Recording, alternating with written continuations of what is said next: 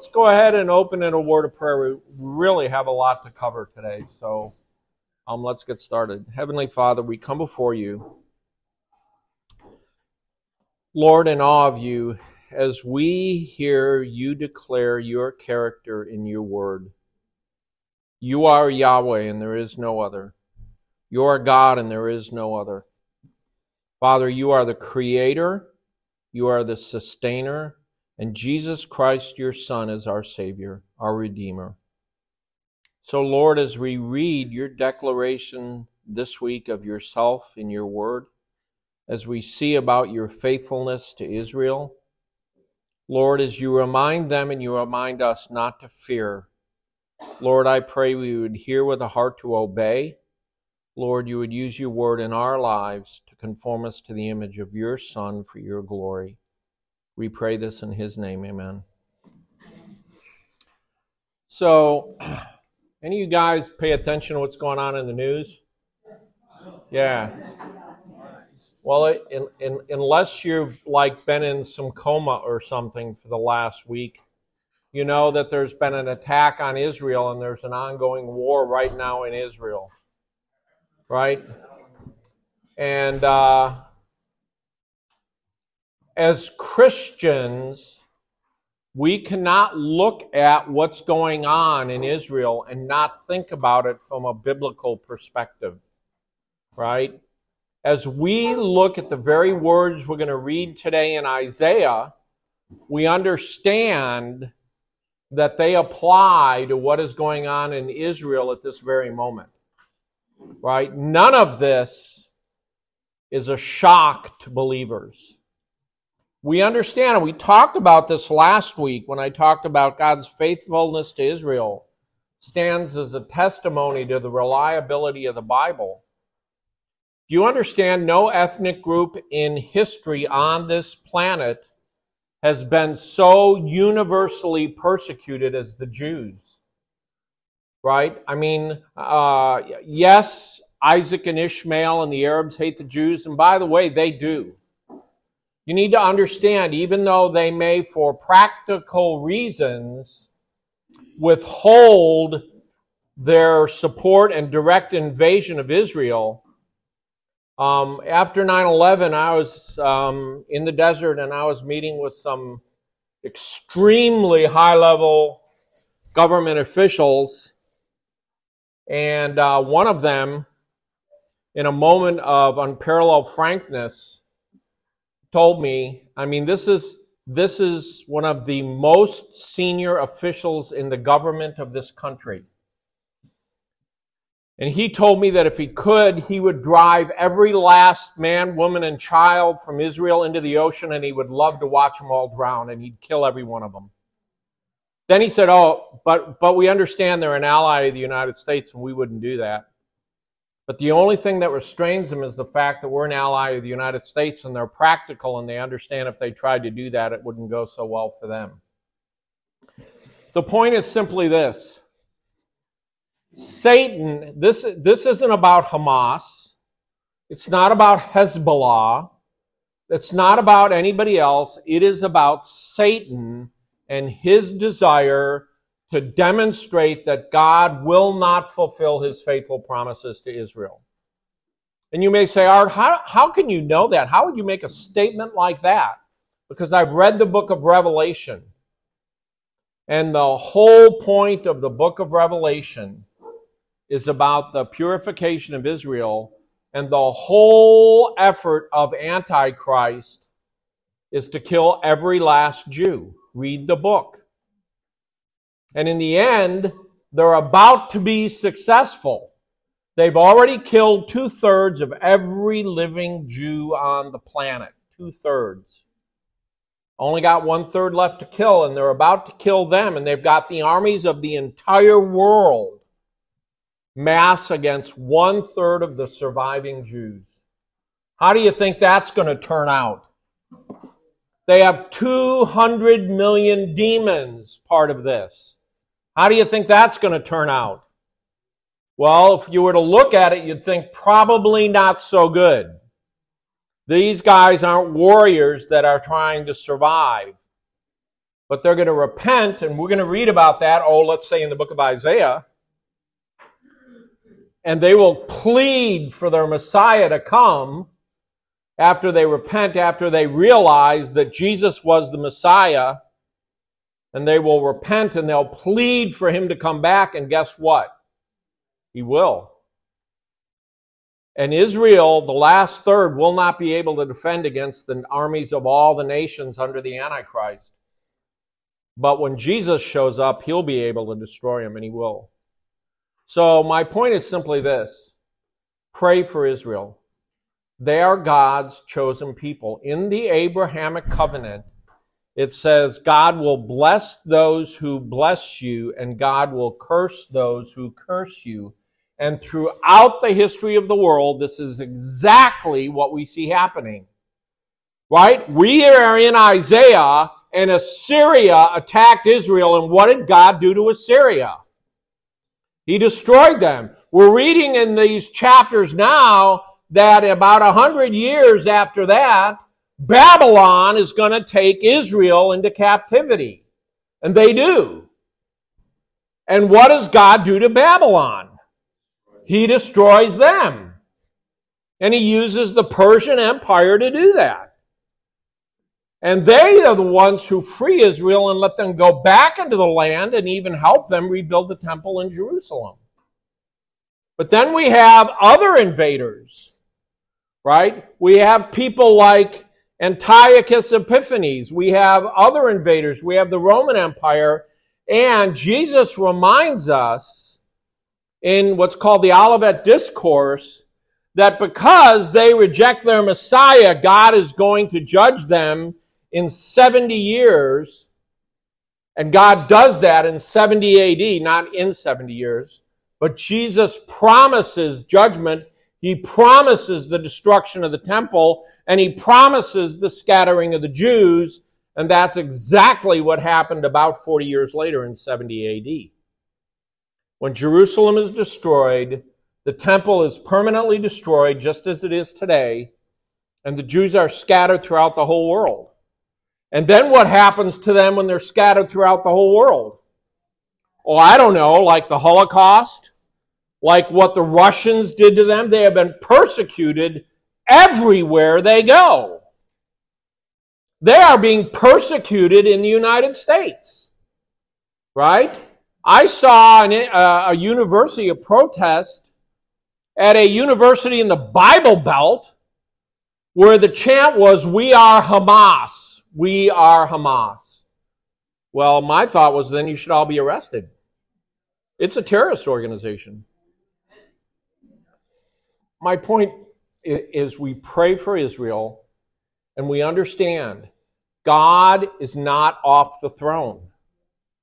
This is all part of the very plan we are about to study. We look at this as Christians and we think biblically. Ultimately, is Hamas going to kill all the Jews? I don't think so. Pretty sure not. I've read the book. I've read the end of the book. I know how the story turns out. Right? And we are going to talk about that today and today you are going to see how the story turns out because God's going to tell us. All right? So there you go. That was all introduction. I didn't even get to the introduction. That was pre introduction introduction. But I just really felt I had to address what's going on. So last week we looked at chapter 43 and we saw God's unchanging faithfulness in the first seven verses. We saw about God's declaration of who He is, and He is un- He will be faithful based on His character.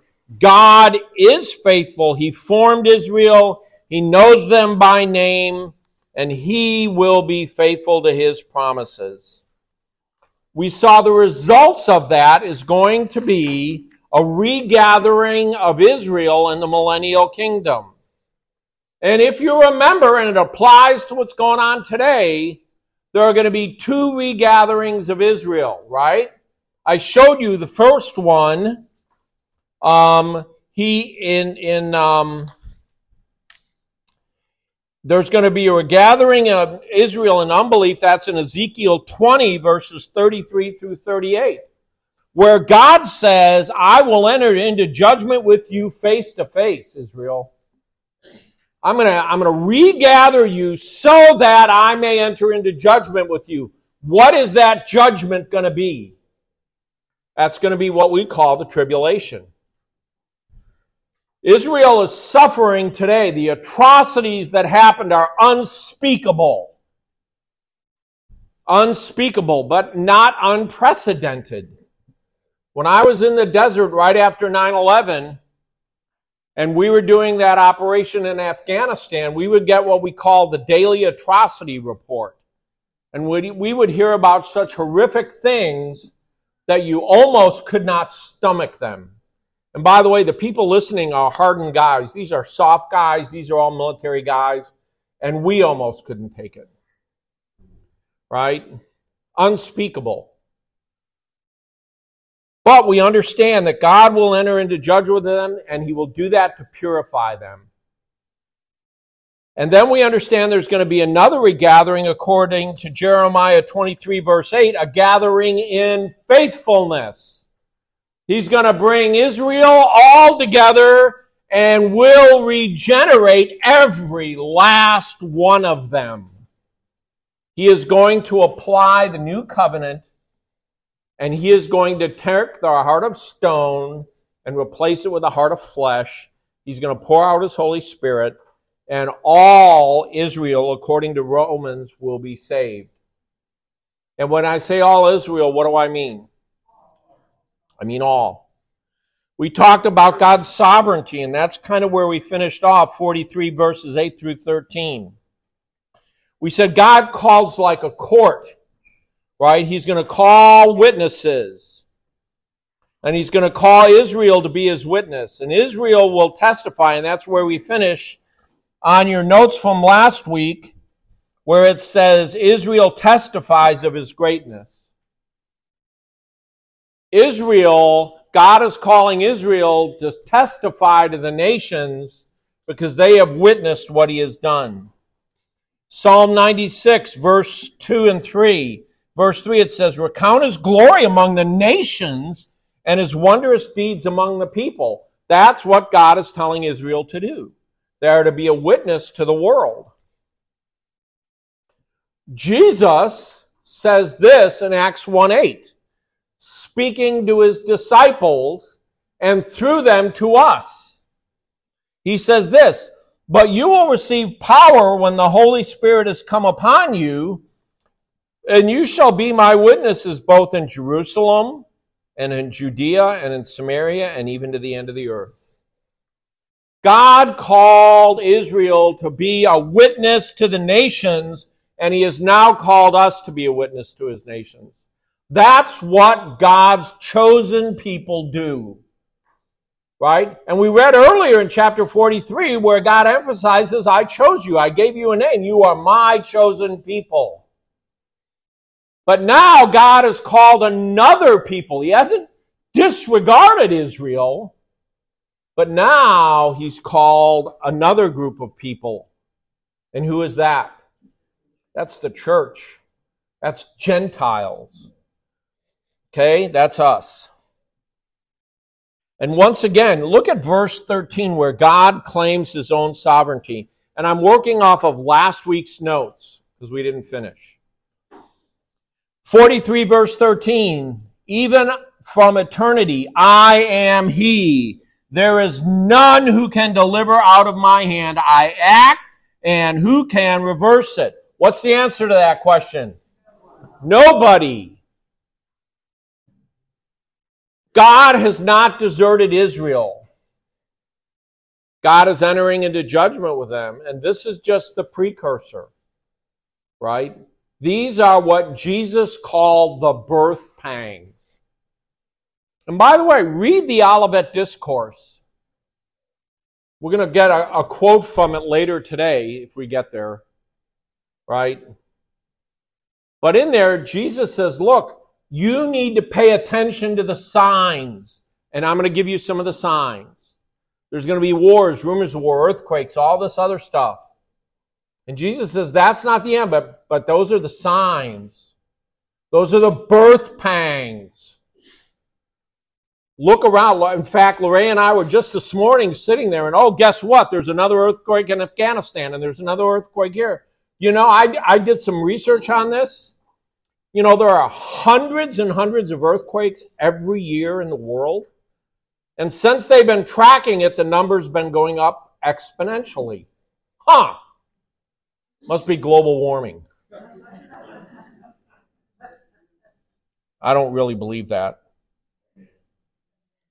And then in verses 14 through 17 of Isaiah 43, God is going to chasten Babylon. He says, once again, I'm sorry, we see God mention Babylon. God is, he is chastening Israel through Babylon. I misspoke. At a human level, Babylon was nothing more than a pagan nation that cared only for its self advancement. But the Bible shows us that God had a special purpose for using Babylon to fulfill his purposes. The message for Israel is that God is always in control, even in the midst of invasion and exile. And for this reason, Israel must not fear. That was true back in 700 BC. It is true in 2023 AD. It's true for his chosen people, Israel, and it's true for his chosen people, the church. Let me just read verses 14 through 17. Thus says Yahweh, your Redeemer, the Holy One of Israel. For your sake I have sent Babylon. I will bring down those who fled, all of them, even the Chaldeans, into ships in which they shouted for joy. I am Yahweh, the Holy One, the Creator of Israel, your King. Thus says Yahweh, who makes a way through the sea and a path through the mighty waters, who brings forth the chariot and the horse, right? God brings forth the chariot and the horse, the military force and the mighty man. They will lay down together and will not rise again. They have been extinguished and quenched like a wick. God's purpose for Babylon, as we see here, was sent for their own sake. Now, if you're a Jew in 600 BC, a hundred years after this prophecy is made, you're going to sit there and go, I'm not exactly seeing how this is for my good. If you're one of Daniel's friends who's taken into captivity by Nebuchadnezzar, you're not exactly seeing how this is for your good. But God does not promise we will always understand every single thing He does and why. God promises He is using that for our good. And He is using it for Israel's good because He will be faithful. Babylon was sent for Judah's sake. But notices He promises it will not be permanent. Judah, you are going to go through a trial, but it will not be permanent. It's probably best to see that Isaiah was not only um, was the exile for Israel's good, but it was also that Babylon herself will fall. And then God affirms his own personhood. He is the Holy One of Israel. He's their creator. He's their king. And therefore their enemies will ultimately be overthrown. God will ultimately overthrow Babylon. God will ultimately overthrow the nations that are Israel's enemies today. And we see in the book of Revelation that when Antichrist unites the entire world against Israel, God is still their creator. He is still God who is sovereign. He's the Holy One of Israel. And He is, it says, their Redeemer and he will be faithful. Okay, let's not forget that. His promise of restoration we see in verses 18 through 28. Let me just read this. Listen to it. Turn to this passage if you haven't. Isaiah 43, verse 18. Do not remember the former things, nor carefully consider things of the past. Behold, Pay attention. I will do something new. Now it will spring forth. You will not know it. I will even make a roadway in the wilderness, rivers in the wasteland. The beasts of the field will glorify me, the jackals and the ostriches, because I have given waters in the wilderness and rivers in the wasteland to give drink to my chosen people, the people whom I formed, myself will recount my praise. Yet you have not called me, O Jacob, but you have become weary of me, O Israel. You have not brought to me the sheep of your burnt offerings, nor have you glorified me with your sacrifices. I have not burdened you with offerings, nor wearied you with frankincense. That's their that's Judah speaking. You have not brought me sweet cane with money. You have not satisfied me with the fat of your sacrifices. Rather, you have burdened me with your sins. You have wearied me with your iniquities. I, even I, am the one who wipes out your transgressions for my sake. I will not remember your sins. Bring me to remembrance. Let us, into, let us enter into judgment together. Recount your cause that you might be proved right. Your first father sinned, and your spokesmen have transgressed against me. So I will profane the princes in the sanctuary. I will give to Jacob to be devoted to destruction, and Israel to revilement. We see two things here. God says, ultimately, I am your Redeemer and I am going to deliver you. But in the meantime, Israel, you have rejected me. God promises a new work for his people. And it says, if you'll notice, this is something they're not even going to know. They're not going to get it. They're not going to understand until it happens. He promises to do something new. Twice God tells Israel to stop reflecting on the past, right? Even though what he did in the past was great and wonderful, it pales into comparison to what he's about to do. God's new work is going to spring forth. It's going to be something they cannot miss. The reason for the transformation is God is going to pour out rivers in the desert. He's going to pour out the, the wilderness will no longer be the wilderness. The imagery here of the water is symbolic. Right? God is going to pour out living waters on Israel. Even the animals will praise God. Now, I've never seen an ostrich do that. Have you?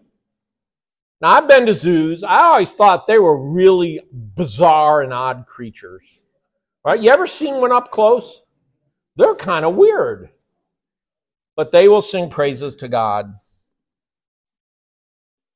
Isaiah 65, verse 19, which we'll get to in some time, says this I will also rejoice in Jerusalem and be joyful in my people. And there will no longer be heard in her the voice of weeping and the voice of crying. No longer will there be in it an infant who lives but a few days, or an old man who does not fulfill his days. For a youth will die at the age of 100, and the one who does not reach the age of 100 will be thought accursed. In Isaiah 55, it says, Everyone who thirsts, come to the waters. And you have no many, come, buy and eat. Right? He is offering his salvation free to Israel. And one day, it says, Jerusalem will rejoice right? Jerusalem will rejoice. What is he speaking of here? This promise we see in Isaiah 43 refers to what period? Come on, you eschatological wonders. The millennial kingdom. It's certainly not that way today, is it? No, but it will be. Look at Jeremiah 31, 31 through 34. That is the new covenant that is what is going to be the new thing that is going to happen to Israel. By the way, that new thing has already happened in the church. Right? How are how did you get saved? You got saved because of the new covenant. Here's what happened to you. What happened to you is, um, let me get there. God put His law within you, and on your heart He wrote it, and He will be your God, and you will know God, you will know Yahweh, and He will forgive your iniquity, and He will remember your sin no more, and that is applied to you through the blood of Jesus Christ. But that's eventually going to be applied to Him. It says in verses 22 through 24, they won't turn to him. They won't turn to him, and therefore God is going to enter judgment with them to purify them. He is going to refine them like silver. He is going to remove the dross. You can look at Micah 6 3, and you can look at Malachi 1.13. They all say that. And I want you to notice that by his own righteousness, he's going to save Israel. That's in verses 25 through 28. Only God can wipe away sin. You understand that? You cannot do anything to assuage God's wrath against your sin. When you share the gospel, that, that is key to the gospel, right? There is nothing that you can do that God needs that will assuage his wrath for, for your sin. Because he is an utterly holy God and we are utterly depraved people. And there isn't enough Mother Teresa, nobody else can do enough righteous things that God's wrath against your sin will be assuaged. You will spend eternity in hell. The only person who could pay the eternal penalty for your sin was Christ on the cross. And you understand that, right? When he suffered on the cross, he bore an eternal wrath. Right? Eternal wrath for just me. Right? Because if I hadn't put my faith in him, which really he did, he gave me the faith. Right? If I if I hadn't been saved by God and I was in hell, how long am I going to be in hell to, to assuage God's wrath against me? Eternity, forever. Because it's eternal wrath. Right? But Jesus bore eternal wrath on the cross for me and for you, and he will one day do that for Israel. Okay, that's last week. So we're more than halfway through, and we finished last week. Okay.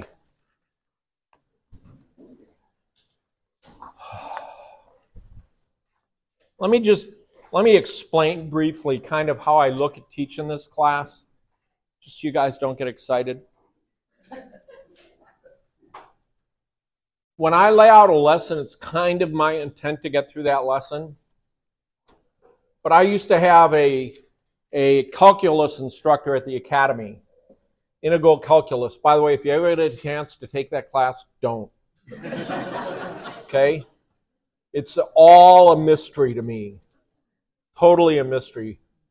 And he would say, and he'd get up in that class and he'd say, here's what we're going to do today. And he'd write all that stuff down. We had our books. We're going to cover all this stuff.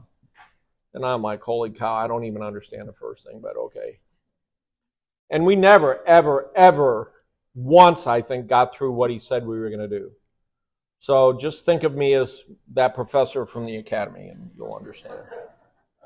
It is my desire to get through it, but here's the deal. The goal isn't finishing stuff, the goal is understanding and, and beholding God in the Word, right? That's the goal. So so I don't get any extra elder pay for finishing early or anything. But I but there's so much here that we can't miss, okay? This material, I mean, are you guys not overwhelmed by what you're seeing? How many times has God said, I am the Holy One, I am, I am from the beginning? I mean, how many times is God going to say that? Well, He's going to say it some more. Why do you think God's doing that? Why would God? There you go. God is telling you that He is utterly amazing, and He repeats it and repeats it and repeats it because we aren't amazed enough. Right? We all say at this church we have a high view of God. And I believe you when you say that. I believe I have a high view of God. But when I read these passages, I understand it. It's not where it's supposed to be. I don't have a high enough view of God. I don't think I will till I see him face to face. Therefore, God is going to say it over and over and over again. He's saying it to his chosen people, Israel, and he sang it to his chosen people, the church. So, the theme continues. God is once again reminding Israel of who he is and what he will do. You know, and as I was thinking through this, and as I always do this, there's things I want to put in the introduction. And how many of you have read the book of Job, the whole book? Right? Most of you. Good. Right? And in the beginning of the book, Job is acting very admirably. And his friends come up and they make the accusation that God is only punishing you because you're unrighteous. Right? And Job defends himself and goes, No, I, am not. I'm not like that. And Job is telling the truth. But what's Job's one failure? What's the one thing Job did wrong? Why me? I'm not unrighteous like you said. I'm not that. God, why are you doing this to me? Right? I live in Church, Texas. Come on. Why would this happen to me? I go to Believers Fellowship. This shouldn't be happening to me right? And that is Job's sin. So you get this argument going on until we get to chapter 38. And that 30 in chapter 38, God's now going to enter the discussion. And he's going to talk to Job. And he's going to answer Job's question, why me? Right? When we think of our own suffering and our own trials and tribulations, you may be tempted to ask, how come me? Well, let me read you God's answer to Job, and I would say it applies to you. And I'm going to, by the way, God's answer goes on for like four chapters. He is going to beat Job pillar to post, as MacArthur once said. He's going to beat Job. He is going to slap Job around until at the end, Job is cowering down and he goes, Lord, I repent in dust and ashes. Right? He's going to repent in dust and ashes. He goes, you know, before I, I thought I knew you, but I didn't know you. Now I see you and, and now I repent. So here's the beginning of God's answer to Job. How come him? Why Job? Verse 1 Then Yahweh answered Job out of the whirlwind and said, Who is this who darkens counsel by my words without knowledge? Now gird up your loins like a man, Job. And I will ask you, and you will make me know where were you when I laid the foundation of the earth? Tell me if you have understanding, or if you know understanding. Who set its measurements, since you know? Who stretched a line out on it? Or where were its bases sunk? Or who laid its cornerstone? When the morning stars sang together and all the sons of God shouted for joy. Job, answer me. What's Job's obvious answer? Uh, God is answering, basically, God's answer to Job is, How dare you question me? God is asserting who he is. And how dare you ask me about integral calculus? Right? That's a metaphor. Psalm 113, verse 5 Who is like Yahweh our God, the one who sits on high? And today, we're going to see in verse 7 who is like me? Let him call out and declare it. And let him tell it to me in order. From the time that I established the ancient people, and let them declare to them the things that are going, that are to come, and the events that are going to take place. See, the theme continues God asserts that He is God. Right? He is God. And then his promises are based on his character. God reminds us that his promises are never based on what we do. They are based on who he is, and he will never betray his chosen ones. Never. So the good news is it's not based on how good you are. It's based on his character and his faithfulness. And that's the message to Job. That's the message to Isaiah and to Judah and to Israel. And it's the message to his church. Nextly, we're going to see God's going to demonstrate the foolish of trusting in anything but him. Now, he's going to talk about making idols, right? I'm, I'm trusting most of you folks have never done that. I hope. Right? And if you have, you've repented. Right? You've never taken a piece of wood or silver and made it into an image and then bowed down before it and said, Deliver me. Right? But let us not be so smug. Right? We may not do that, but we often trust in things other than Him. Psalm 41, verse 1 But the wicked says in his heart, There is no God. They act corruptly, they commit abominable deeds. There is no one who does good. Huh. Isaiah 50, I'm sorry, Psalm 53, verse 1. The wicked fool says in his heart, There is no God, and they act corruptly and commit abominable injustice, and there is no one who does good. Oh, we read that phrase, there's no one that does good. I didn't accidentally reprint that twice. That's in the text twice. Get the idea? What God is saying here is don't trust in anything but Him. Right? Fools say there is no God, but they're going to worship something. You need to understand this. There is nobody in the world, in our culture, I don't care how atheistic they say they are, who does not worship some God, and that God may very well be himself. But he worships. And we need to understand that love of idols is spiritual adultery. That was true of the little wooden idols they bound down to, and it's true of the idols in your heart. Hosea 3, verse 1 says this then Yahweh said to me, Go again, love a woman who is loved by her companion and is an adulteress, as even Yahweh loves the sons of Israel, though they turn to other God and love raisin cakes. They turn to other gods, they are adulterers. In chapter 9, verse 1 of the same book, he says, Do not be glad, O Israel, with rejoicing like the peoples. For you have played the harlot, forsaking your God. You have loved harlots, earning, uh, earning on every threshing floor. They loved harlots. They are harlots. They are adulterers because they love something other than Him.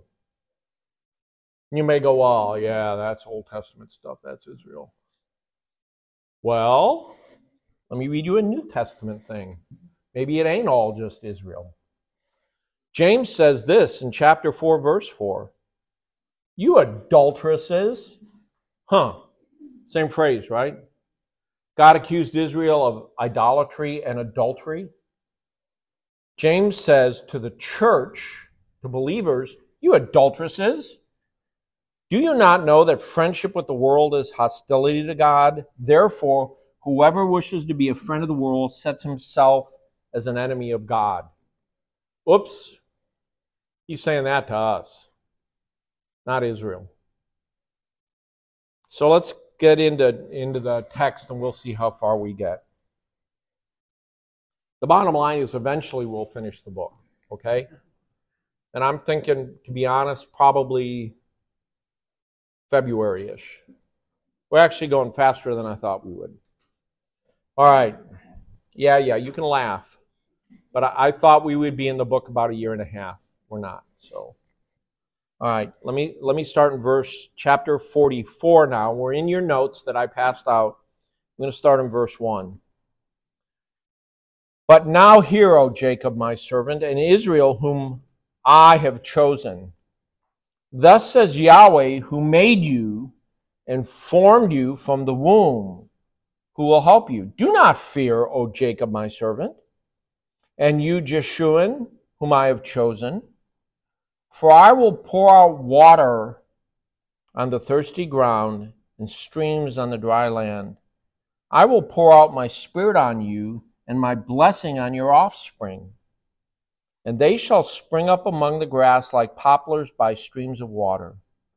This one will say, I am Yahweh's. And this one will call on the name of Jacob. And this one will write on his hand, belonging to Yahweh, and will name Israel's name with honor. Wow, what a promise. He's going to tell Jacob, he's going to tell Israel that because of who I am, you should not fear because I know the end of the story. You're going to go through some trials, but I know the end of the story, and you don't. Let's take a look at these verses, break them down. First of all, God's command is not to fear. Look at verses 1 and 2.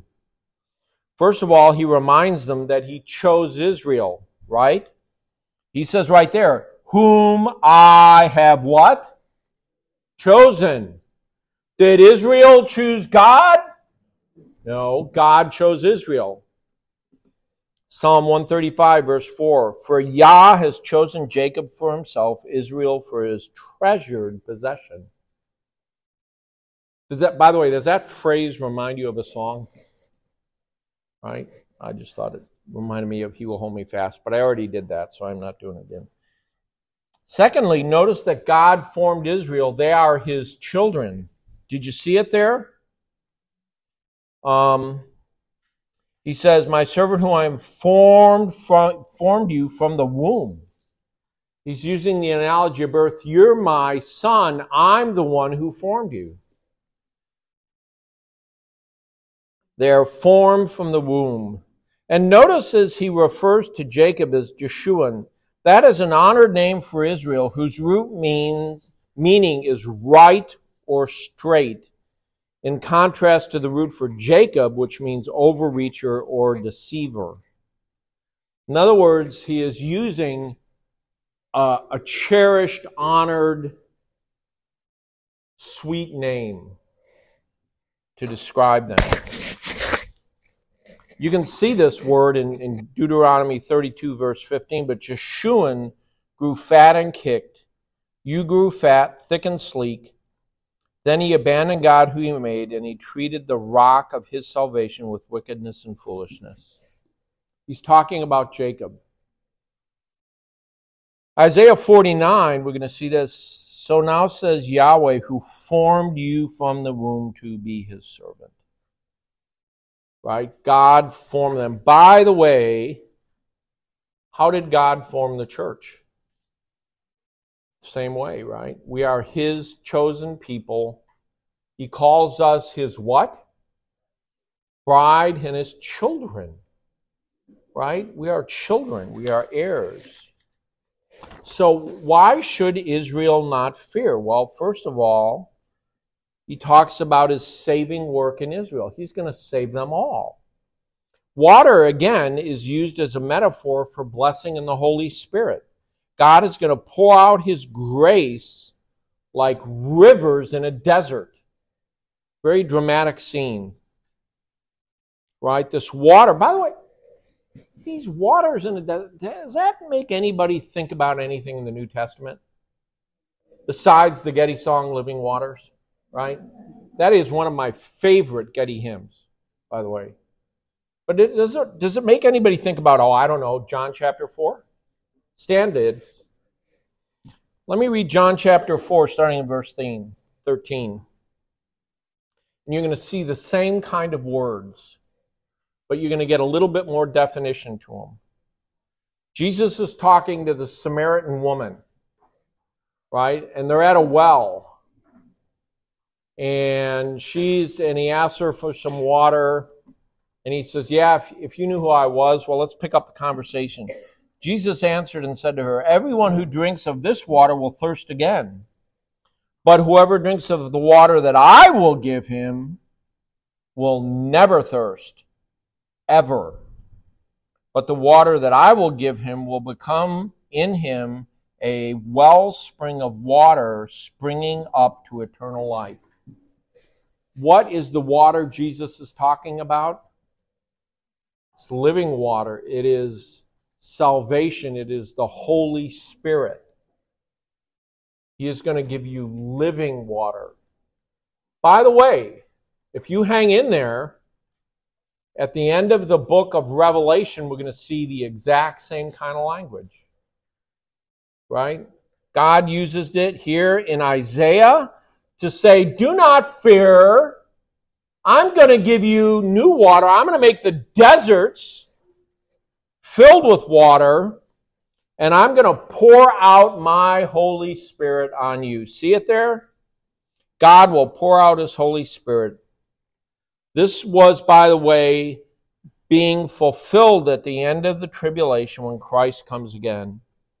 And he will regenerate all Israel. And we see in the new covenant that he is going to pour out his spirit just like he did on the church at Pentecost.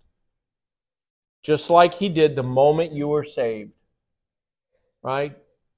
How much of the Holy Spirit do you have?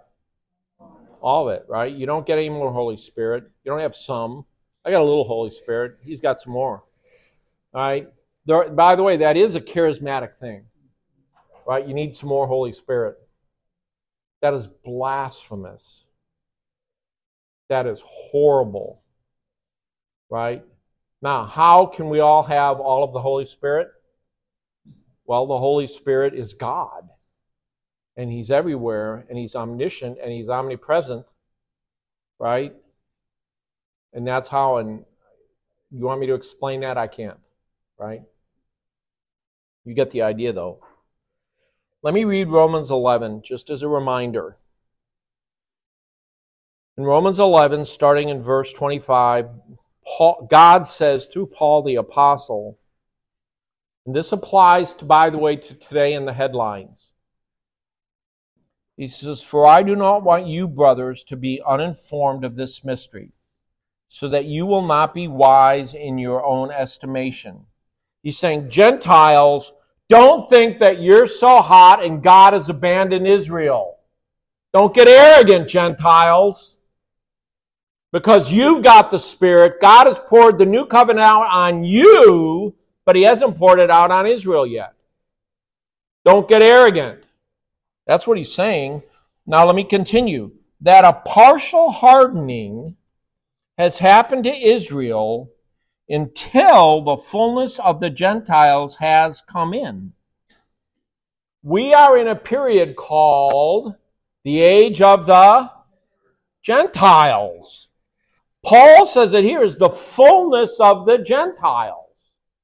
God is doing a work where before he worked primarily through Israel, now through Jesus and the church, God is going to reach all the Gentiles. And you're all sitting in this room as testimony to God's faithfulness in doing that. Right? And that's partially because Israel has been hardened. See it? It says it right there. A partial hardening has happened to Israel until the fullness of the Gentiles is done. And then when the fullness of the Gentiles is gone, done, guess what God's going to do to all those Gentile Christians? And by the way, Jewish Christians, Messianic Jews. Guess what he's going to do? He's going to take you all to heaven. Right? You'll be sitting there, I'm hoping before the end of the class, and you're going to hear a sound of a trumpet. I believe that to be literal. We're going to be sitting here and we're all going to hear this really loud trumpet. We're going to go, huh? And then you're going to hear the wording in the original is a shout of command. It isn't going to be some word you're going to miss. It's going to be God make it very clear and he's going to say, come up here or something to that effect. And guess what you will do? You will meet him in the clouds. You'll do that. Now, it isn't going to be anything you're going to do. Don't worry about if you are not can't fly like some of us can right? I'm just saying. Some of us got lots of flying time. You won't need it. I'm telling Gary will be able to do this. Amen. We will meet him in the clouds. and the time of the Gentiles will be complete. The time of the Gentiles, when that happens, the time of the Gentiles will be complete. So, what's going to happen then? Well, Paul answers that. He says, until the fullness of the Gentiles has come in, then verse 26, and so all Israel will be saved, just as it is written, the deliverer will come from Zion, and he will move ungodliness from Jacob, and this is my covenant with them when I take away their sins. Huh. Who's the deliverer who will come from Zion? Who's that? Jesus Christ. And Jesus Christ is going to come as their deliverer, and he's going to remove all the ungodliness from Jacob, Israel. And he is going to have a covenant with them, and in that covenant, he's going to take away all their sins. And what would we call that covenant? The new covenant. Ezekiel says the same thing. Ezekiel 36, verse 25. Then I will sprinkle clean water on you. He's talking about Israel. And you will be clean. And I will cleanse you from all your uncleanness and from all your idols. Moreover, I will give you a new heart and put a new spirit within you. And I will remove the heart of stone from your flesh and give you a heart of flesh. And I will put my spirit within you and cause you to walk in my statutes and you will be careful to do my judgments. There it is. That is a reiteration of the new covenant in the book of Ezekiel. That's what he's going to do to Israel. So, why should Israel not fear? Well, because God is going to do a saving work in them. By the way, who did the saving work in you? Did you do it? Were you smart enough to figure that out? Who did the saving work in you? Oh, the deliverer who will come and he will remove your ungodliness and he will take away your sins and he's going to replace your heart of stone with a heart of flesh and he's going to pour his spirit out on you. Just like he will do to Israel. So we do not need to fear. Another reason we don't need to fear is this outpouring of grace.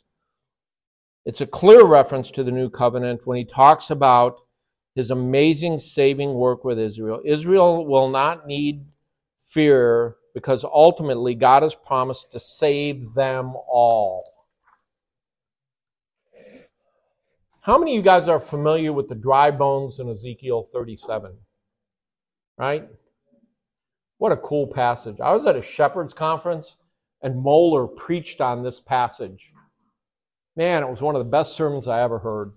Like, I'm not going to read the whole thing. Well, I probably will, but Ezekiel 37, starting in verse 1 The hand of Yahweh was upon me, and he brought me out by the Spirit of Yahweh and caused me to rest in the middle of the valley, and it was full of bones. And he caused me to pass among them all around, and behold, they were very many on the surface of the valley, and behold, they were very dry. Desiccated, dried, white bones, no nothing on them like you find dinosaurs or whatever. And he's and by the way, how many bones are there? Very many. And they said to me, Son of man, can these bones live? Well, that's a that's a funny question. There you go. and, I'm going to be counseling with Ed because he needs help. Yeah. But but but here Ezekiel gives the correct answer. Because Ezekiel's kind of given one of those questions from God, and he's like, uh. And I answered, Oh Lord, you know. Good answer, right? Uh, uh, you know, Lord. Then he said to me, Prophesy over these bones and say to them, Dry bones, hear the word of Yahweh. Thus says the Lord Yahweh to these bones Behold, I will cause breath to enter you, that you may come to life, and I will put sinews on you, and make flesh come upon you, and cover you with skin, put breath in you, so that you may come alive and you will know that I am Yahweh. You need to understand that is what happened to you. Each one of you are described as these dry, desiccated bones. White, lifeless, dead bones. That is true of Israel today. Now, there's a remnant, right? There are Messianic Jews. You know what a Messianic Jew is? It's just a Jew who believes in Jesus as Messiah, like, in other words, a Christian. Like Peter was a Messianic Jew. Okay? Paul was a Messianic Jew. Okay? So then, and then God says, Look, I, am going to put flesh and bones and I'm going to put you all together. So I prophesied as I was commanded. And as I prophesied, there was a noise, and behold, a rumbling. And the bones came together, bone to its bone. Then I looked, and behold, sinews were on them, and flesh came upon them, and skin covered them, but there was no breath in them. You can, you, you can try and do all the works. You can try and do anything you want on your own. You can, you can try and put yourself together. You can try and do right things. Right? There's flesh on it, but it's still dead. Then he said to me, Prophesy to the breath Prophesy, Son of Man, and say to the breath, Thus says Lord Yahweh, Come from the four winds, O breath, and breathe on these who are killed, so that they may come to life. Verse 10 So I prophesied as he commanded me, and the breath came into them, and they came to life and stood on their feet, an exceedingly great military force. And then he goes on to say, These bones are the whole house of Israel. What is the breath of God? It's the Holy Spirit. Dead people were filled with the Spirit and became alive. How does that happen? Read Titus 3:5 and you'll see how it happens. You are regenerated by the Holy Spirit. You know, that is just a, a, an amazing path. And, but he says, he goes on to talk about this is all Israel. See, one day, God is going to take all Israel and he's going to bring the bones together and he's going to do all that stuff we just read and then he's going to breathe on it. And the Holy Spirit will fill them and they will come alive and they will be an exceedingly great army. All of Israel, numbers beyond comparison, will all be saved. They need not fear. They need not fear. And I would remind you, fellow chosen ones, you need not fear. God has already breathed on you, and you are now filled with the Spirit, and you have life. The second point he makes is this there is no one like God. God is going to reiterate who he is once again to demonstrate to Israel how foolish they are to give themselves or trust in anything but him. He is Yahweh. He's their king, their God, their redeemer, and their savior. By the way, Yahweh is your king, your God, your redeemer, and your savior. When you read this stuff, don't just think about Israel, apply this to yourself. By the way, you are his chosen ones, every one of you. Let me read verses 6 through 8. Thus says Yahweh the King of Israel and his Redeemer, Yahweh of hosts. I am the first and I am the last, and there is no God besides me. Who is like me? Let him call out and declare it. Let him tell it to me in order. From the time that I established the ancient people, and let them declare to them the things that are to come and the events that are going to take place, do not be in dread and do not be afraid. Have I not long since caused it to be heard to you and declared it? And you are my witnesses. Is there any God besides me? Is there any other rock? I know of none. By the way, when he says rock, metaphorically, Earlier, we talked about the fact what we introduced the book with the um, rules of hermeneutics. When we see rock used metaphorically, who does it always refer to? If you have an LSB, you'll notice it's capitalized. Why? Because the rock is Jesus. This is a Trinitarian thing going on. He's talking about Jesus here. He's talking about the Trinity. Is there a God besides me? I know of any other rock. I know of none. Is there anybody like Jesus? I know of none. Who is like me? He said this several times before, but Israel needs to hear it again. You need to hear it again. First of all, there is no Redeemer like Yahweh. Isaiah 6, let me read to you, just as a reminder, Isaiah 6, starting in verse 1. In the year of King Uzziah's death, I saw the Lord sitting on a throne, high and lifted up, with the train of his robe filling the temple.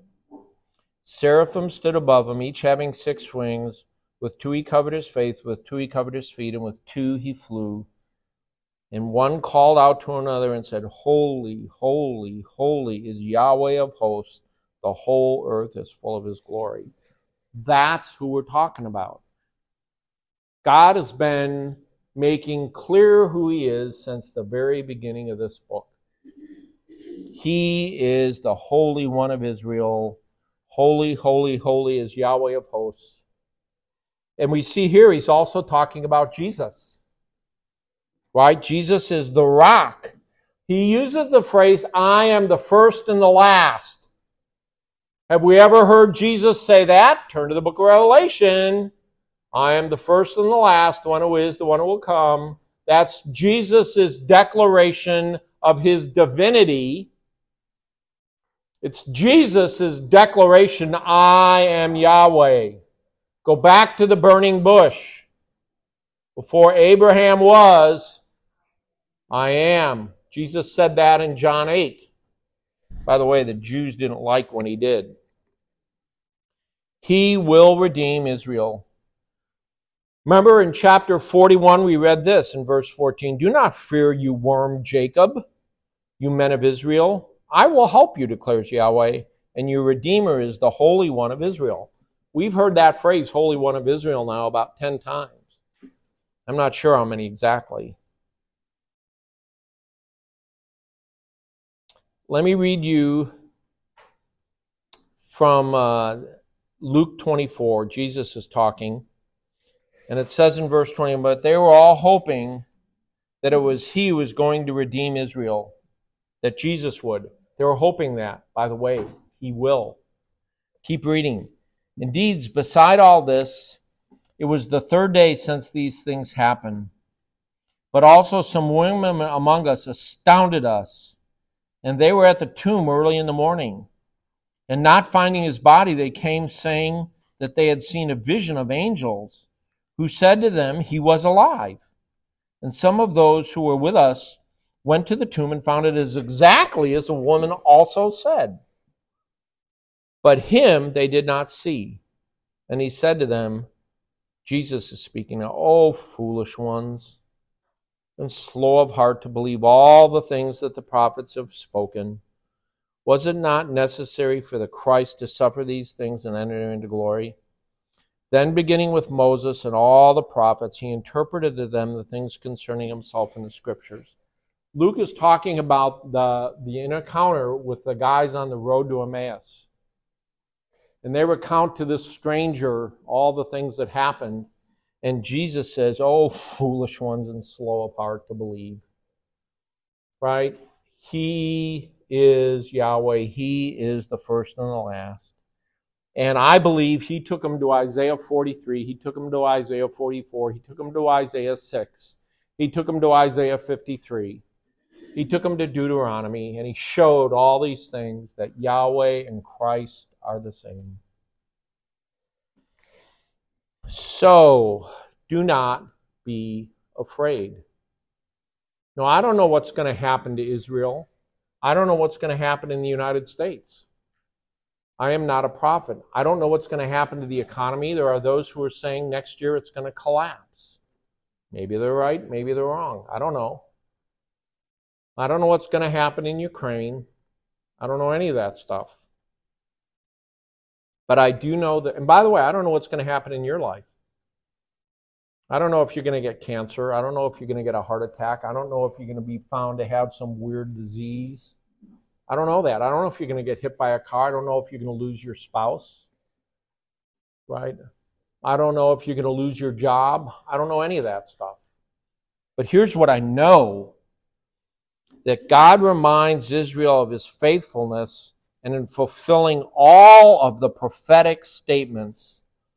They know him to be faithful, so why be afraid?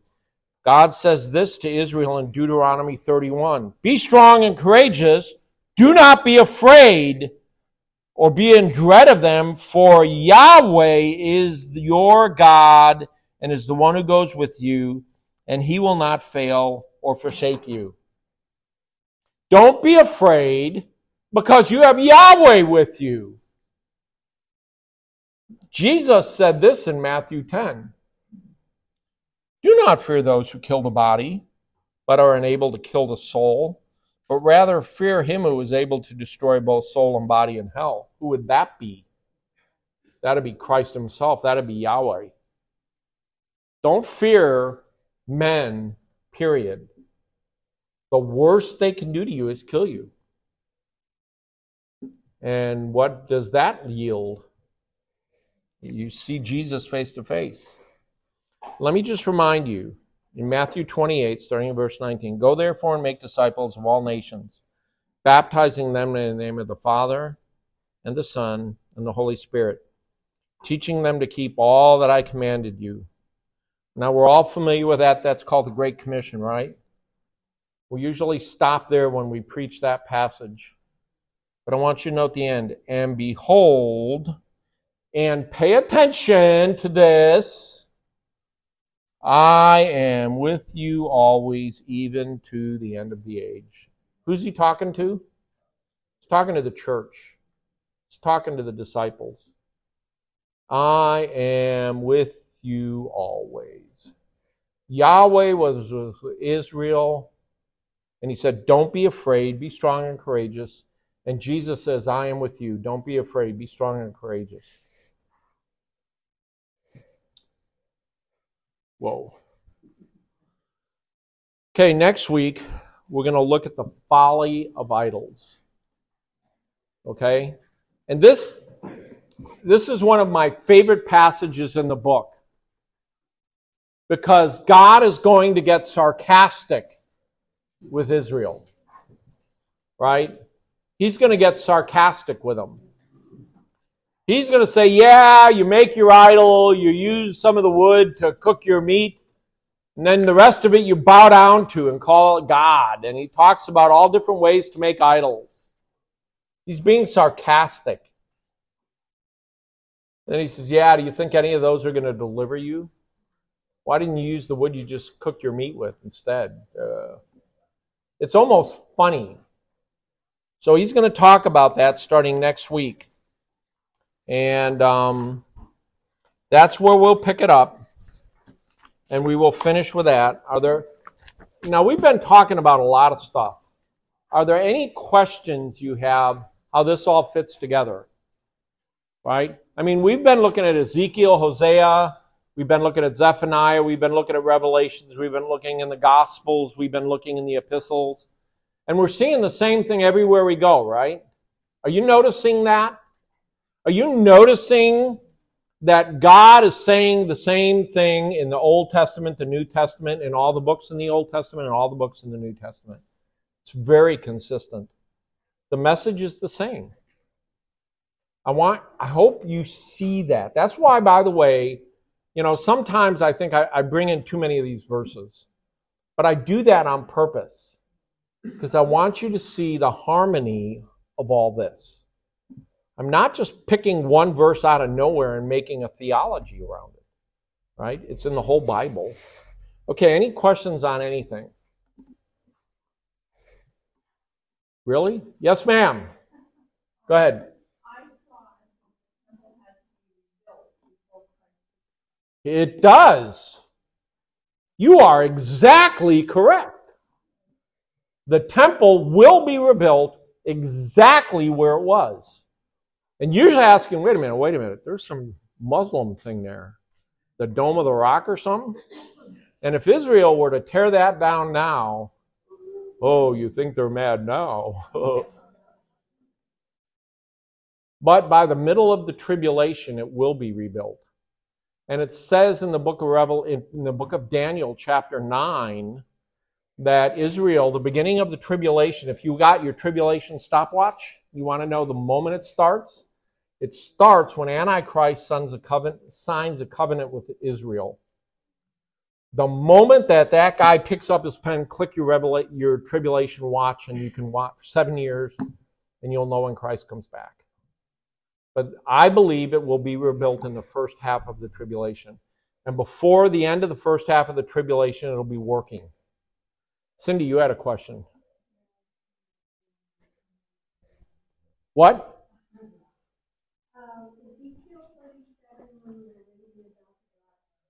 What about it?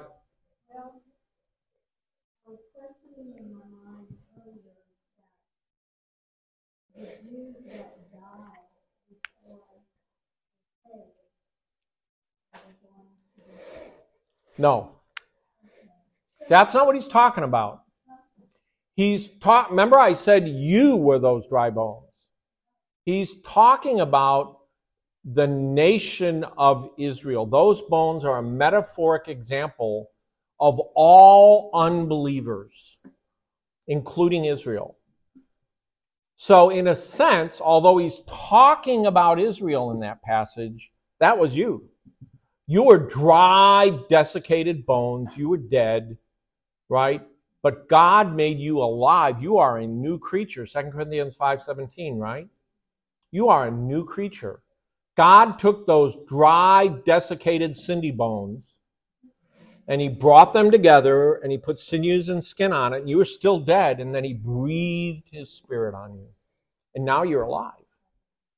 So that's what he's talking about. He's not saying he's going to take dead, unbelieving Jews and make them believing. He's saying that all those living Jews at that time, every last one of them, the same thing we read in Revel, I'm sorry, Romans 11, he's going to take Israel and he's going to make them new creatures and he's going to breathe his spirit on them and he's going to pour out the new covenant and they will be a very great army is what it says.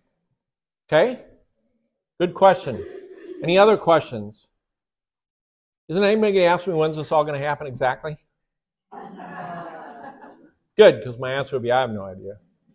But soon. I would now now here's the thing. Jesus says you will not know the day or the hour. He says that. So anybody who tells you he knows the day or the hour, you know is a heretic. Don't listen. Because Jesus said, by the way, I don't know. So I'm thinking you ain't smarter than Jesus. But he does tell his disciples to look at the signs and know the season and know it's about to come. It is not wrong to look around at the signs, and he gives us many of them. And he says, you know, like a guy who looks in the sky and it turns red, you know what that means. Means rain's coming, or you look at the fig tree and the figs are getting ripe, you know what that means. How can you not know the signs? He chides them and he tells them, pay attention to the signs. Now, you won't know the day or the hour, but you know the season. And I will tell you, I believe we're in the season. Right? I really do. Yes, ma'am. That is correct. The rapture could happen now. Okay? Could happen before you get to the sanctuary. Nothing more has to happen. Okay? All right, let's pray. Father, we do thank you for the clarity of your word. And Lord, I pray as we again hear you declare your majesty, we hear you declare your authority, your sovereignty, your grace. Lord, you are the Holy One of Israel. You are the Holy One of your church. Lord, let us bow down in humble adoration before you. We pray this in Jesus' name. Amen.